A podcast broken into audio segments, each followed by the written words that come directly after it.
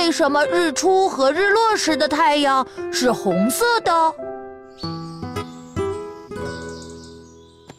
嗯，阿优回家了。嗯，公公再见。呃，我说阿优，这里哪有公公啊？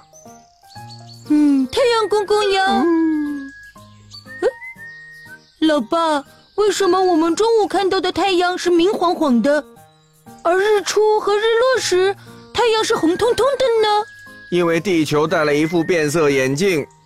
嗯，变色眼镜在哪里？哈哈哈哈哈地球的这副变色眼镜其实就是大气层。不过呢，太阳光本身是有颜色的，而且不止一种啊。呃，有多少种呢？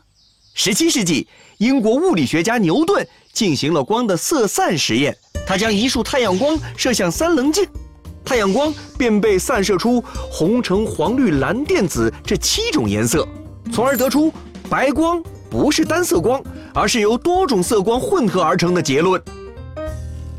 哦，这跟太阳在中午和日出日落时颜色不同有什么关系呢？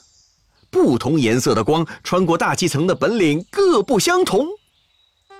红色光本领最大，橙色光次之。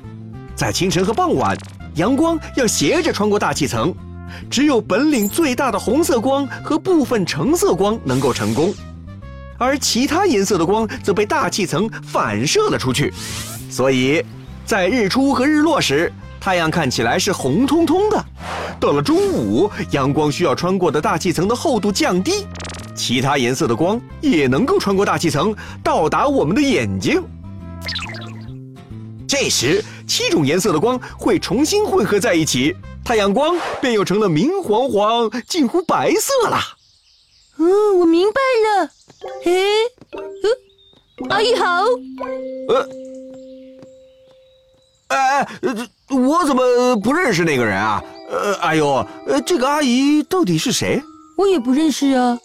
你不是叫她阿姨的吗？No，我说的是月亮阿姨呀。啊！Oh!